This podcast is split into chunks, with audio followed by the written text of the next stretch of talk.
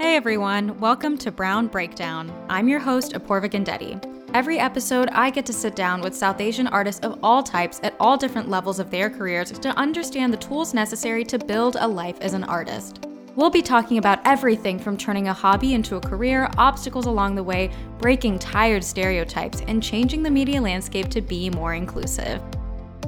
My guest today is London based comedian and writer Hari Kant. Hari is a part time software engineer and part time comedy writer. Hari first started performing when he signed up to do a one hour solo stand up show as his first gig ever. Although he claims the show was not great, he kept at it and performed regularly at the Stand Comedy Club in Edinburgh and eventually performed twice in Edinburgh's Fringe Festival and became one of six finalists for the BBC New Comedy Award. Hari has now moved away from stand up to focus on comedy writing and directing. His web series, Wormhole, a series of sketches, features topics like how to solve everyday disputes with your flatmate and absurd relationship troubles. Currently, Hari is writing a new sitcom pilot and working on a blog and newsletter called Smash Cut 2, which features weekly blog posts about his own thoughts and adventures as he delves further into comedy writing. And most recently, after taping this episode, Hari was shortlisted for BBC's staff writer program and was offered a trial writing spot on Radio 4's The Now Show, a comedy news podcast hosted by Steve Punt and Hugh Dennis. You can hear a few of his jokes and sketches that made it into the final episode. And your host might sound a little different in this episode, but don't freak out. I'll explain. So, um, that's why you're hearing a British accent. It's a form of code switching. When I talk to all of my family members, I have a British accent. And when I talk to all of my American friends, I have an American accent. I've heard about code switching, but I don't know how it works. Yeah. Um, so the term, I think it was originally coined in the 1980s, and it's mostly used to describe. I think originally the black community switching from African American vernacular to like the white norm of dialect, but it's kind of been expanded and it comes naturally to me that when I'm talking to someone with a certain accent, a, well, a British accent, that comes out, and then an American accent because I moved when I was 11 years old. Yeah. So it was like right in that um, psychological range. And I do know someone else, actually, a friend of mine, and her family is Irish. So when she speaks to her family, she has a thick Irish accent. And when she speaks to her American friends, she has an American accent. And she's one of the only people I've met who have this as well. Nice. All right, Hari, welcome to Brown Breakdown. Thanks for having me. This is our first time meeting. We met through Twitter. And as I know, you're writing a sitcom pilot, is that correct? Yeah, that's what I'm working on at the moment. I definitely want to get into talking about the sitcom pilot, but lots to cover before that. So I want to learn more about you. So where did you grow up? Can you tell us a little bit about your background, how you got into comedy? My family is Sri Lankan, uh, but I was born and raised in London. Um, and then I don't know how I got into comedy actually. I think I watched a lot of it when I was in my teens. Um, so we had a lot of American sitcoms. I think I remember The Simpsons and Friends being the first ones that I really got into. And then at some point, I was like, yeah, I really enjoy this and I want to make it. But then I got into it, I guess, when I was at university. So I signed up to do like an hour long show as my first stand up gig because I didn't know how it worked. So an hour re- long for your first gig? Yeah, they had like an arts wow. festival. And I thought, yeah, that I've I saw other people do one hour, so I'm sure that's how you're supposed to get started. And I mean, obviously, it was terrible. Uh, but in the end of it, I got a good five minutes. So win win. That's amazing that the first one you did was an hour. I feel like um, most of my friends who do stand up, they go in doing a five minute set. Yeah, that that's the correct way to do it. they, they, yeah, they did it correctly. And yeah, just to be clear, it was really, really bad. Like I uh, was looking back at some of the notes recently and I'm very embarrassed at some of the routines. I'm sure it was okay. so when so you said you grew up watching a lot of American sitcoms. So who would you say were your comedy heroes? Did you prefer American sitcoms to British ones? Yeah, I definitely I don't know why. I've had lots of discussions about this with people since. I think I just like the enthusiasm and optimism of American sitcoms whereas I feel like British ones, on average, tend to be a lot more depressing. But I, I guess that's changed recently because everyone's exposed to kind of everything. So uh, there are a lot of writers here now who, yeah, also grew up on American sitcoms and that kind of gets folded into their work. I feel like I know so many American writers who prefer British comedy because they're like, oh, American comedy, it's all upbeat and you have to have a laugh track and all of these things. So a lot of them like really prefer the British Office, for example. Oh yeah, I'm the, yeah. I guess I'm the complete opposite. I way prefer the American Office. Maybe it's just like the grass is always greener on the other side. I think Probably you're right. And speaking of British comedy, I one question that I had for you is do you feel like there's a big difference between representation in British TV and American TV because I feel like, from my experience when I was in the UK, I feel like it was much more common to see, especially um, South Asian actors in British TV shows, and it was much less common in American comedies and TV shows. So, do you what do you feel like the conversation around representation is like in the UK? Yeah, I was thinking about this. I, am not, I'm never sure what I guess the right answer is. I, I feel personally that representation in America is better. So if I think about in the last few years, things like like Master of None or Never Have I Ever, like seeing characters kind of speaking in Tamil or like calling their parents like Amma and Appa, like I I don't think I've ever seen that on UK television. Maybe there have been strides in the UK. So I remember when I was a lot younger, there was a, a sketch show on TV called Goodness Gracious Me, yeah. which um, had a whole Indian cast. Th- that show, uh, like I really enjoyed that show but it was always through the lens of like, oh, look at how Indian people are different, or this is kind of all the weird things I do. Whereas I feel like the those shows that I mentioned now, they're more like these are just normal people doing normal things, but they're kind of through the lens of being South Asian. I think that's a really interesting distinction. I was thinking about shows like Sex Education, which I guess is in some ways an American production because it's produced by Netflix. But they have, and the main characters are not South Asian, but a lot of the supporting characters are. And I feel like it's not a big deal that they're South Asian. It's just a fact of their character and they're allowed to just live their life. Whereas I feel like sometimes in American comedies, it like has to be this big thing that's talked about. Yeah. Okay. But then um, I guess on the flip side, I've recently been watching Superstore, uh, which uh, recently came onto Netflix here. And that feels like it does a similar thing. Like it's a incredibly diverse cast, but they're just allowed to, to, be themselves. I guess there's lots of examples, but I, I'm I'm glad to hear that you feel like there's progress here too, because sometimes I think I get stuck in that grass is always greener thing, and I think maybe it's because I tend to romanticize my time in the UK as well. So I'm like, oh, everything's better there, and representation is better there. But yeah, I think I mean there's growing to be done on both sides for sure. From listening to people, it feels like uh, things are bad. Like there's um, I've heard stories of people like needing to move to America in order to kind of make progress after being really limited. Yeah. And I guess a lot of British actors do end up here as well. So going back to your time at university, so that's sort of where you first ventured into doing comedy yourself. And how did you come across the stand-up show? Was it just something that you saw and you thought, "Oh, maybe I'll just give it a shot," or was it something going into university that you knew you wanted to try out? I originally was always more interested in uh, sitcom writing and comedy writing in that way. Yeah, while I was at uni, I watched a lot of stand up. So there was a club that they set up in the student union where touring comedians would come and perform. And that's, yeah, that's where I really first got into it and then saw there's quite a, like a fast art form, like compared to sitcom writing, like you just you know write an hour show and perform it and get feedback on it. Yeah and then i so i started out at the university of warwick and then moved up to edinburgh to do a postgrad. And that's where i really got into stand up because obviously the edinburgh fringe is there. So it was just like exposed to all this comedy every year and the scene there was really nice and friendly. Uh, so I just kept doing it and uh, yeah, just grew from there. And it's so true what you said about stand up being something that feels like a faster track because it's a really easy way for people to see your work right away. Yeah, exactly. And you can yeah. perform it for them. And for me, I think I personally have never done stand up because I don't think it's as much my style. But I have seen my friends who do stand up, you know, they're able to get a lot of traction very quickly. You're saying, so you said that you wanted to start transitioning away from stand up. Could you talk to me a little bit about why, or if there was a specific moment that made you realize that you wanted to spend less time focusing on stand up and more time on writing narrative comedy? Yeah, so I think narrative comedy was still always the goal, even when I was doing stand up.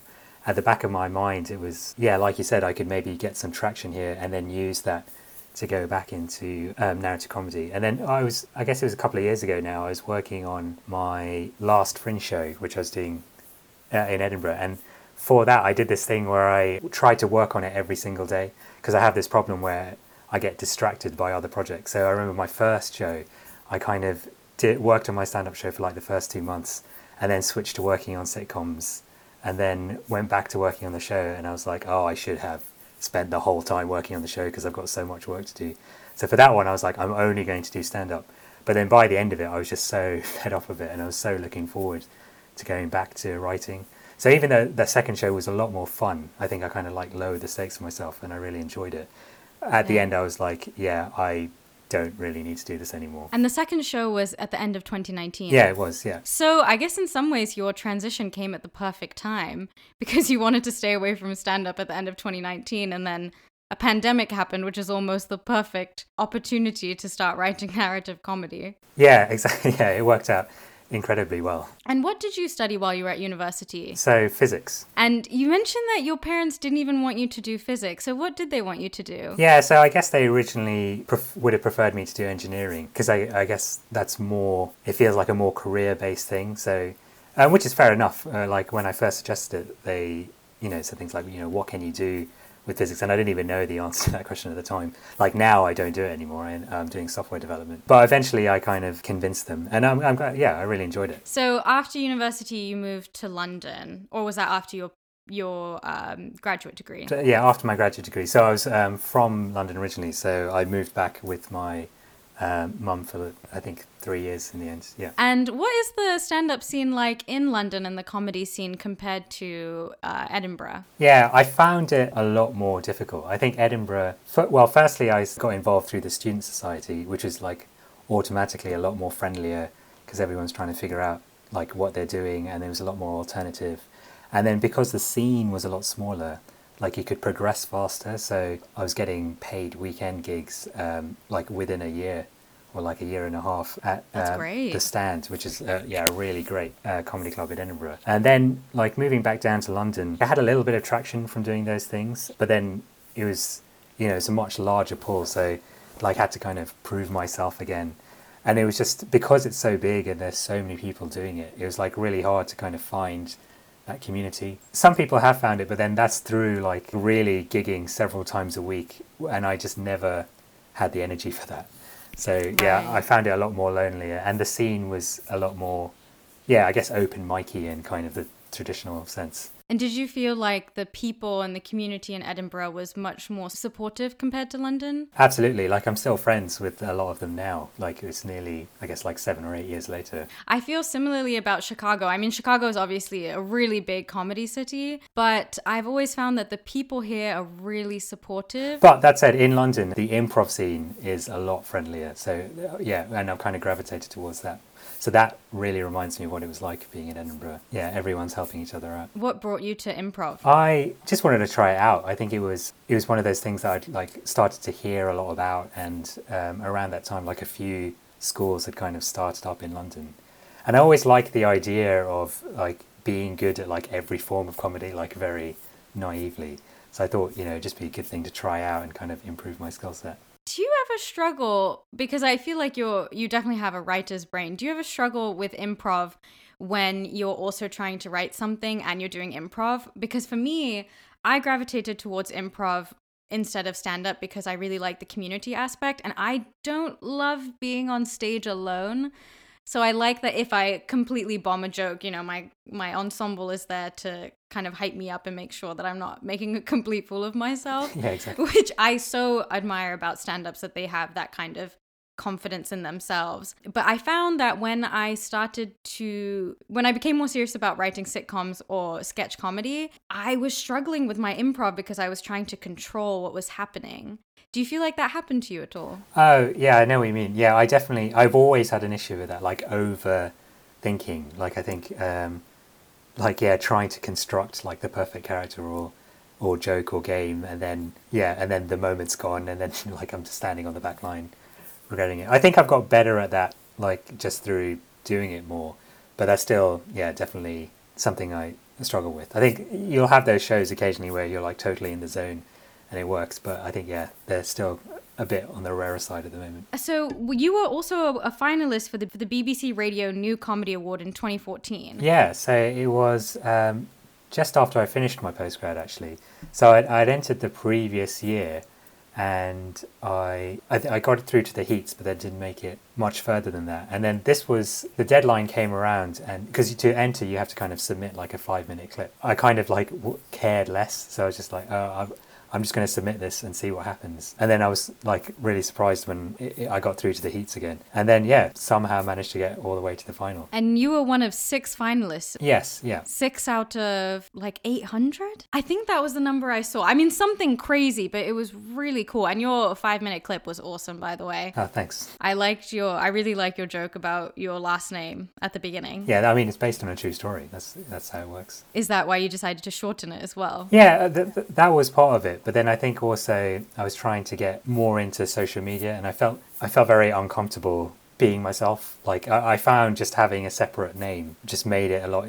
Like it was a weird kind of just mental detach. Like I could be that person online and then just be a, a, different person in the real world. Yeah, I um I don't know if you are familiar with Awkwafina. Uh, yes, yeah. I listened to an interview with her and she said that the big reason why she decided to have a different stage name is because she felt like she could detach herself and really put herself out there as Awkwafina in a way that she couldn't when she was herself as Nora. Oh, nice. In hindsight, I probably should have chosen a, a, cooler name. I didn't go for a very original stage name, it's just a slightly shorter one. Yeah, Awkwafina is a pretty cool stage name. It is a really cool stage name. I mean, I don't have a stage name at all. Who knows? Maybe maybe I will have a stage name after today. So, in your early years of stand up, how did you find your voice when you were first starting out? How did you were there any stand up comedians that you looked up to? Yeah, I I don't know if I actually know the answer to that now. I th- I think it just went through a process of just trying lots of different things out when I started, there were two UK stand ups uh, who I really enjoyed uh, Mark Watson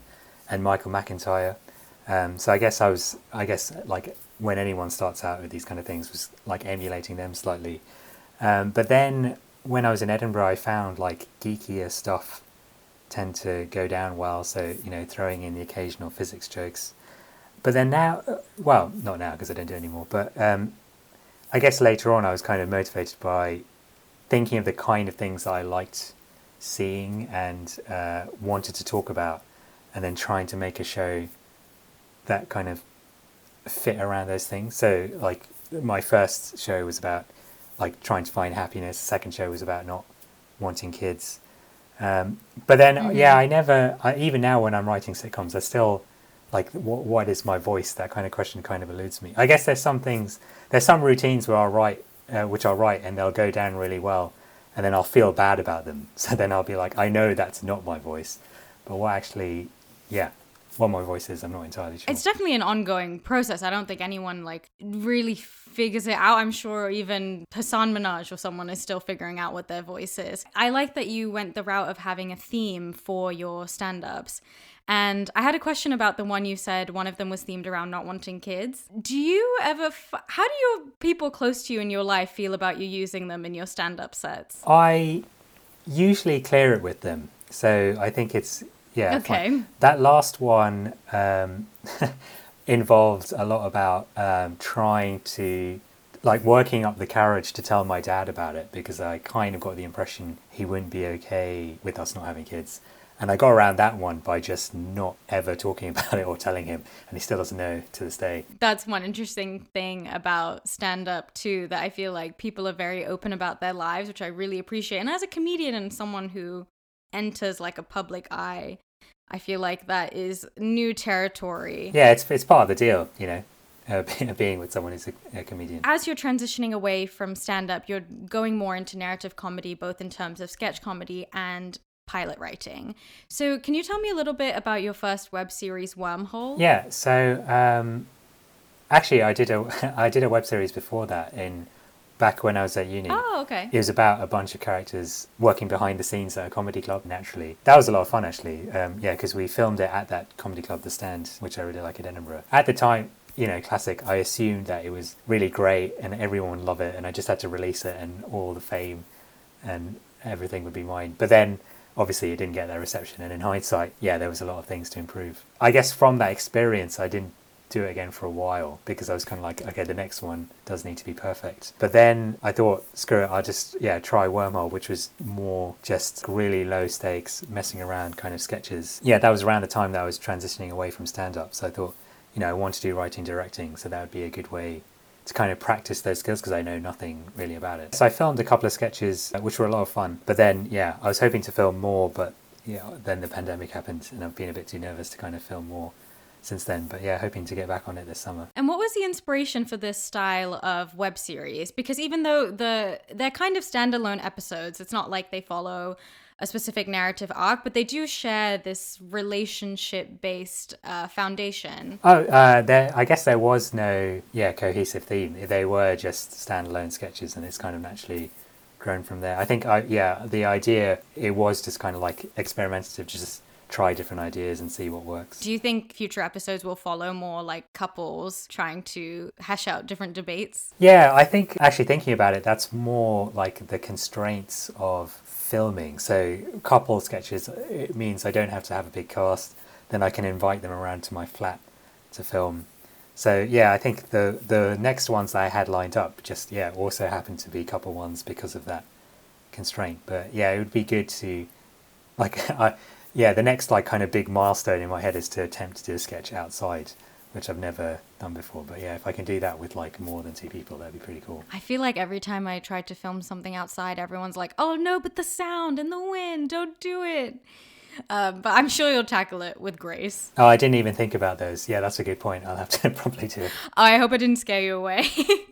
How did you choose who you wanted to be in the sketches? Oh, so they were just people I've uh, met through stand up and, and improv, and I really like their work and think they're funny. So just thought, you know, it'd be a good opportunity to kind of work with them. Are there any directors that you take inspiration from when you're going into your sketches, or is it very much more free form, like play with what's happening and then just see what happens when you put the actors in front of the camera. Yeah, I'm I'm such a like amateur dilettante. Like I have no idea what I'm doing, so I just uh, play around and see what happens. I think comedy wise, who I, I really look up to Edgar Wright a lot.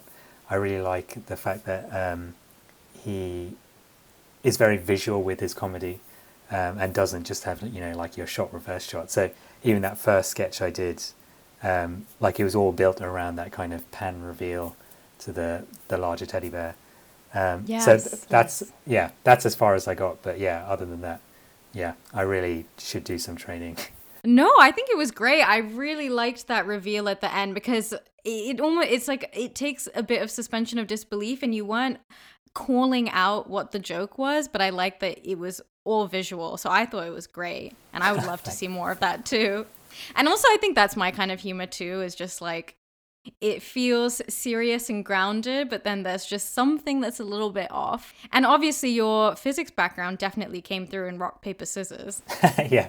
That's, uh, you know, I try to make as much use of that as I can. And speaking of your physics background, I'm going to jump ahead a little bit to one of your blog posts which was about the graphs of success. This blog post, which I'm going to try and post on our Instagram because I think everyone who listens to this podcast should look at it.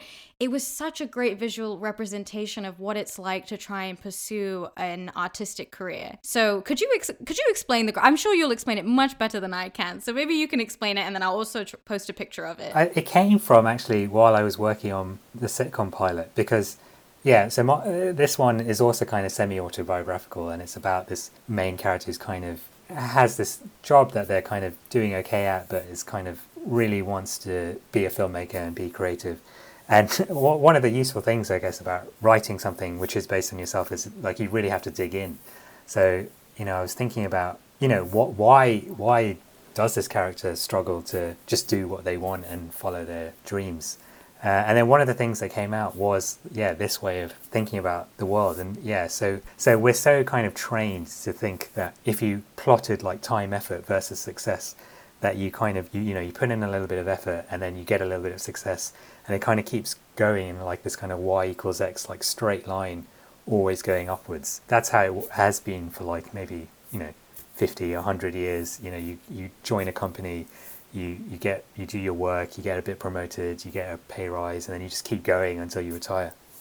But then the problem is like when you want to do something like this, or you know, or any kind of creative pursuit, even if it's like starting a business, the graph yeah. doesn't look like that at all. It's like there's you put in so much effort and time, and it feels like nothing comes out of it. Yeah, that graph is is like more like an exponential graph, you know, which we all know now because that's also the same as viruses uh, spreading ah, through yes. the population. and then also that's really depressing because that graph, like at the beginning, looks exactly the same as like a zero graph where nothing is happening. So it's really it's really hard to kind of you know be chipping away at this thing where there's no progress when kind of there's this expectation, you know, both external but also internal that you know you just are steadily getting better all the time. I think yeah, the trick is to just have faith that it will work out in the end, even if it doesn't. You know, you never know, um, but just keep going. Right. I found myself getting like caught in a trap for a while because if you do have, so I, like I said, I'm a software developer, and you have this career where you have this kind of progression. The kind of the longer you stay on it, the less time you have to work on your own things, and then the points where those graphs crossover gets like higher and higher and further away to get to. I guess it's all a bit of a mess, and it's just remembering to kind of just stick at it, even if it feels like there's no progress. Right. And you also mentioned that everyone's individual exponential graph will look really different. So, like, someone else's rising point could be much earlier than my own or something. So, Yeah. to have that faith that it just you keep you have to keep going. And I really liked this representation of it because I felt like I couldn't really put into words why I felt like I was putting in so much and not getting that much out versus my friends who right after university decided to you know go on to a corporate job and are already getting their first promotion. Yeah. yeah. So i really liked that explanation. And i've heard lots of different ones. Like one of my friends describes it as when you have a cartoon character and in cartoons like they'll pick up like a mouse or something and it will be running in air. And then when you put it down it zooms off. So that's how he describes it which is one way to do it. Um, but i really like this one because i think it also just puts it into perspective with other careers especially more stable careers. Yeah, I think if if if in my career I was able to figure out a way to make it look like that initial graph for other people, I think that would be that's a really cool thing to aim for. I have no idea how I would do that. And you mentioned that this came about when you were sort of working out your main character for your sitcom pilot. So this is something that I really struggled with too is I I know that I read one of your blog posts where you talked about different writing structures. So I don't know if this is something that you use when you're creating characters, but in the writing classes I take, they always talk about having like a core wound or main flaw for your character. And when I was writing a character that was really similar to myself, I didn't want to give her a like really real flaw or core wound because it felt like an attack on myself.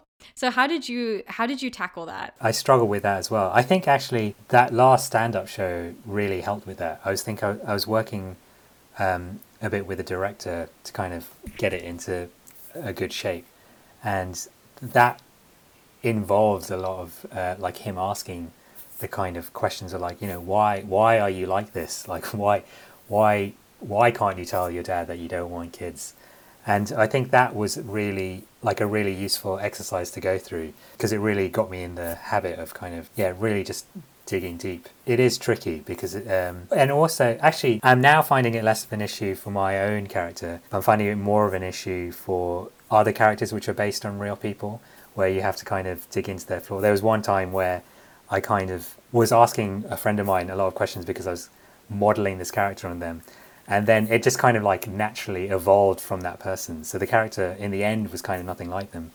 And then they, I gave it back to them, and then they were really offended. Understandably so, because like the character I'd presented was nothing like them, and they thought that that's how I saw them. so that I guess I'm more wary of now. I you might be a much nicer person than I am because I think I find it easier for the other characters that I'm modeling on people in my life to figure out what their main flaw is.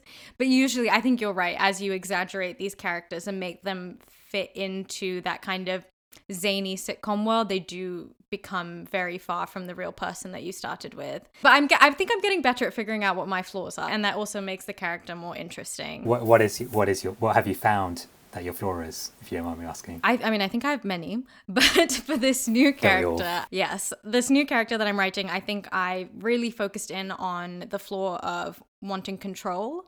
Relinquishing control has clearly been a big theme in my life in improv, and then also, especially during lockdown, relinquishing the control of ideas that I had for what I wanted the beginning of my career to look like. So it's been an exercise in trying to relinquish control, and it's been really fun to think about how I slash this character get myself into a mess by trying to control everything around me and especially having difficulty with delegating things to other people or trusting other people. And so those things have come up for this character and I guess for myself. nice. So speaking of your sitcom pilot, would you be able to give a brief description of what it is? I still haven't figured out a clear pitch which I probably should. Uh, but the basic It's premise. hard.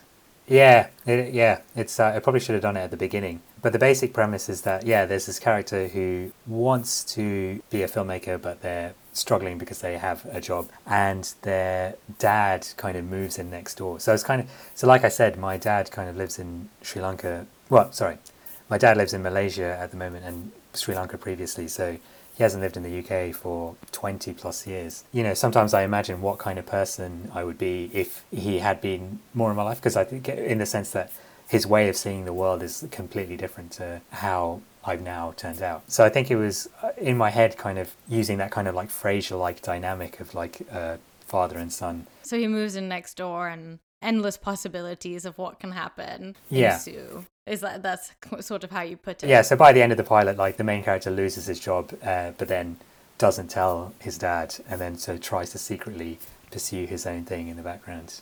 Oh my gosh, that could be so. I could already see in the second episode. Then you're like trying to figure out how you can make it look like you're going to work or something, Exactly. so that your dad. Oh, that's so fun! I want to watch it. Thanks. And in another, I'm really enjoying your blog posts. I really hope you do more of them because I feel like you're able to articulate many of my inner thoughts in a way that I cannot. So you wrote a blog post called "Ugly Babies." Yeah. And in that one, you talked about how our first drafts are always going to be terrible. And I'm not sure of the example that you used, but one that came to mind for me was the writers of South Park call their first draft the dog shit draft. yeah. So, what f- for you recently has made it possible to accept that your first draft is going to be bad? And why do you think it's difficult for us as writers and creatives to internalize that idea when great writers are able to internalize it? Have you ever come across that Ira Glass quote about the gap? Remind me. I can't remember the exact quote, but the idea is that like everyone becomes creative and does this kind of stuff because they enjoy watching comedy. But uh, yeah, so the problem is like, you know, we get into it because we like have taste and we enjoy that stuff.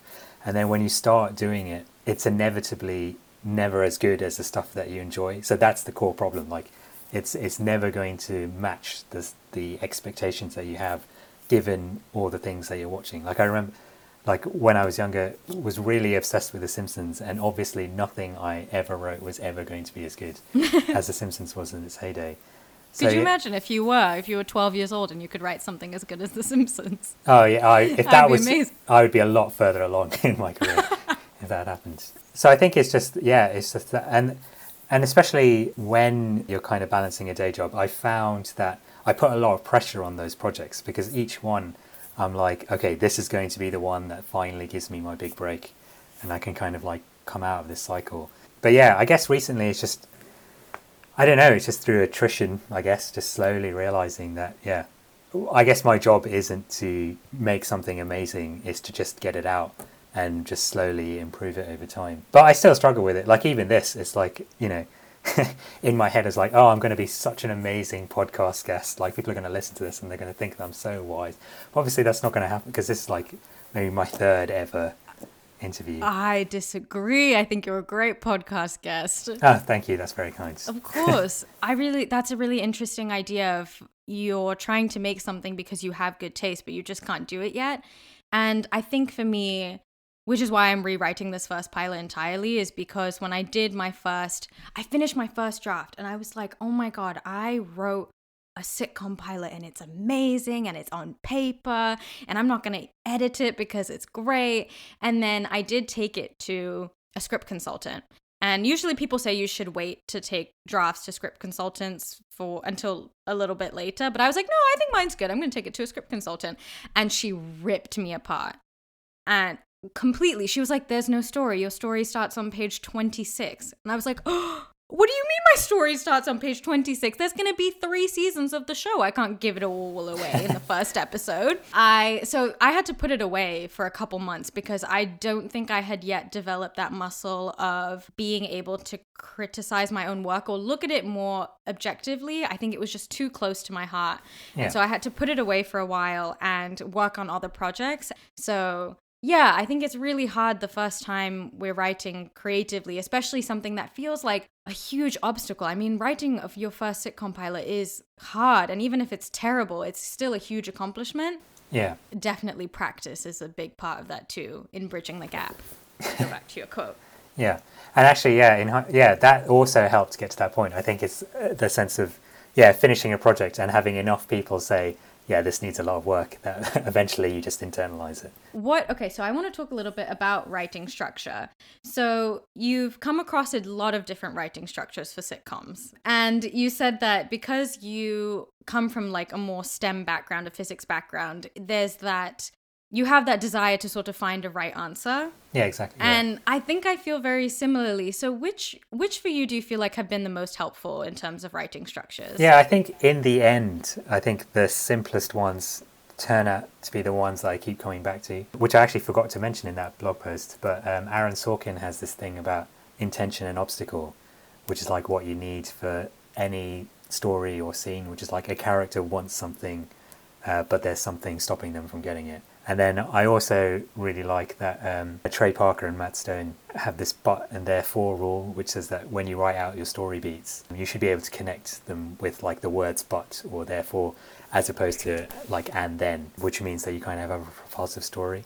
So I think those kind of basic ones are like the ones I keep going back to. And then above that, it's just, I guess, like picking and choosing lots of things. Like at the moment, I'm, as I'm reworking my pilot, I'm using the nutshell technique. And I can't remember the name of the person who wrote the book, unfortunately. I want to say something Chamberlain. i don't know Again, it's, uh, it's one of these structures which, you know, they kind of claim that it kind of works for everything, which I'm not sure is necessarily true. But it's just, I found it quite useful, especially for like taking a character to this kind of floor based approach.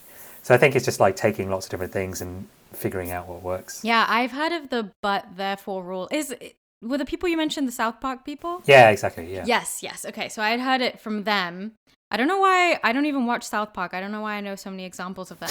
but the one that I think that I use that was is close to one of the ones that you described is SREP, oh, which Oh, yeah. is setup, reveal, escalation, payoff. But I think that one is very specific to TV 30 minute comedy pilots. Do you think that's true? I well, I quite like that one because um, so that was explained to me by uh, Chris Head, who's like a teacher in the UK. Because I because I also quite like like the fractal nature of all these kind of things. So like things that work on the smaller scale also work on the larger scale. So I think that's quite a good one for even like a scene or a joke, but then can also work as like a, for storylines. Oh, yeah. Yes, that's a really good point.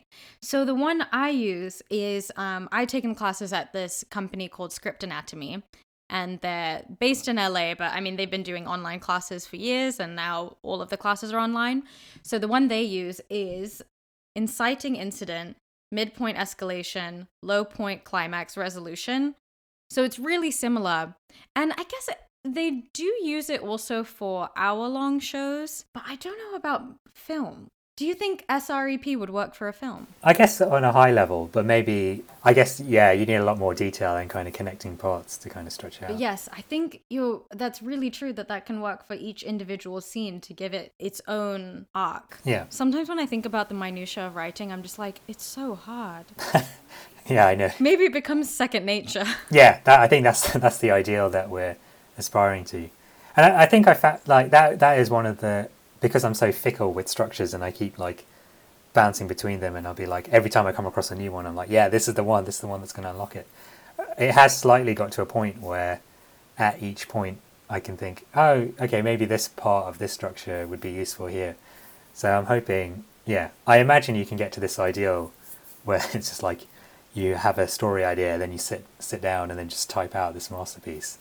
But yeah, Right. I'm, a, I'm a long, long way from that, if it is even possible. I've been wa- I've been rewatching Modern Family. Do you, do you watch Modern Family? Yeah, we we recently went through all. Well, we've seen the first ten seasons. We still haven't got the eleventh one. Oh, okay, yeah. Uh, it all eleven seasons just came on Hulu in the U.S.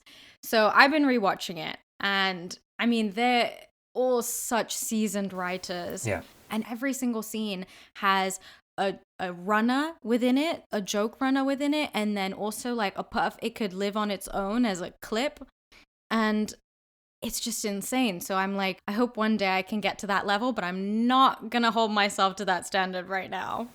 yeah, I guess it's also yeah, it's reassuring because yeah, w- w- when I was digging into Modern Family, so I think the creators, their background was actually in Frasier, so they have been going a really long time, and obviously like Frasier's also like incredible writing quality. So not only have they had the chance to train with them, but then they also have their own writers' room. So yeah, it, it's yeah both inspiring, but also kind of reassuring that like with enough effort you can kind of get there eventually. And I don't know if I mean I'm sure you do feel the same way because it seems so from your blog post, but I do like that I feel as though TV writing is learnable. Yeah. And clearly, you know, so many people have written about how to write it, so it I'm keep trying to remind myself that it is something that you can practice and learn and it's not like Steve Levitan just woke up one day and was able to write Modern Family. It was consistent effort. Uh, yeah, I'm a big believer in that. That I remember I read a book a while ago called Talent is Overrated, and that really helped me open my mind to that kind of way of thinking. Because yeah, no, no, baby can write a sitcom pilot. Right, except for your 12 year old self who could write The Simpsons. That's true. Yeah. So how do you find time to write the pilot given that you're you know also working a full-time job that is demanding so are you really disciplined with when you write or do you write in bursts or do you have to kind of stick to a schedule to make it possible yeah so now i'm very lucky in that i actually i've gone down to a part-time job so i kind of work monday to wednesdays and then spend thursdays and fridays on writing but then before then it was kind of trying to do it here and there so kind of like in the morning i'd go to a coffee shop or try and do it at lunchtime but that wasn't. I'm not sure I could have done it like carrying on that way. I think like having days where you can just spend kind of hours in it feels like it's a lot more productive. I I think I feel similarly because sometimes when in order to even write something, you just need to let your mind sit in that space and sit with those characters for a bit. There are definitely days where um, it it goes badly. Again, uh, yeah, I don't know if it actually works, but uh, I once read this thing about, you know, just trying to show up and no matter what mood you're in, and then, you know, just getting out whatever you get out, and then eventually it all builds up. But yeah, I've never, I guess I've never done the experiment to find out whether not doing that is actually more effective. Yeah, I mean, I'm not preaching great advice because I'm pretty sure every writing book I've read has been like, you should do it every day. So, when you're done with your pilot and, you know, you it's gone through multiple drafts and you've shown it to your friends and they're all at a point where they're like, yes, this is great. I want to watch this. What do you feel like the next steps are for you? Yeah, I, I don't know. I think if you'd asked me this time last year, I would have said, finish the pilot and then do everything I can to get it made but I think now, yeah, I'm beginning to realize that that's probably not going to happen. It's like you said, it's probably more of a writing sample. So I think just move on to the next thing. Actually, something I've come across recently, it's probably going to be my blog post this week, is about going for volume, so like quantity rather than quality. Hmm. Yeah, because I don't know whether this will resonate or people will want to buy it. So I think just moving on to the next thing when it's done and then just keep going because that's something i've noticed uh, so another thing i've been trying to do recently is kind of like tweet every weekday just to kind of keep in the joke writing habit and one of the things i've noticed is that oh nice how have you been finding it it's so it's okay i think i i don't know what it is about my brain but i'll have one day in the week where i'll just write a bunch and put them in my drafts and then oh, nice. I'll go back to my drafts. And uh, I think one of the things I found is that like I, I there's I cannot predict which tweets will go well and which don't. Like there's some where I think that is an amazing joke and I'll laugh at it, and then it'll get absolutely zero reception. And then there's somewhere it's like, oh, I don't have anything else today, so I'll just put this one, and then loads of people will like it. So yep. I, yeah, I'm imagining that extrapolates to pilots. So you know, maybe you know I think this one will great, but no one will disagree, and then I'll work on the next one, which I think oh this is a bit hack, but then that'll be the one that breaks through. So yeah, maybe all we can do is just keep doing it and then just see what sticks. Yeah, just have lots of options. I don't know if this is the same in the UK, but here in the US, it's very much the path is, you know, have a good writing sample so that you can share that with agents and managers and then they can distribute you and set up meetings to get you into writers room. Do you think it's a similar process or do you are you familiar with that? Well, I'm incredibly kind of jealous of the American system because we don't really have writers rooms here. I think there's a kind of growing trend for them, but they're definitely not as kind of prevalent as they are in the US. So here, really, really, the first step is actually kind of getting a show commissioned, which is obviously such a ridiculously high bar to meet. I think that is great. So you mentioned sex education. I think that had a writer's room with different people writing every episode.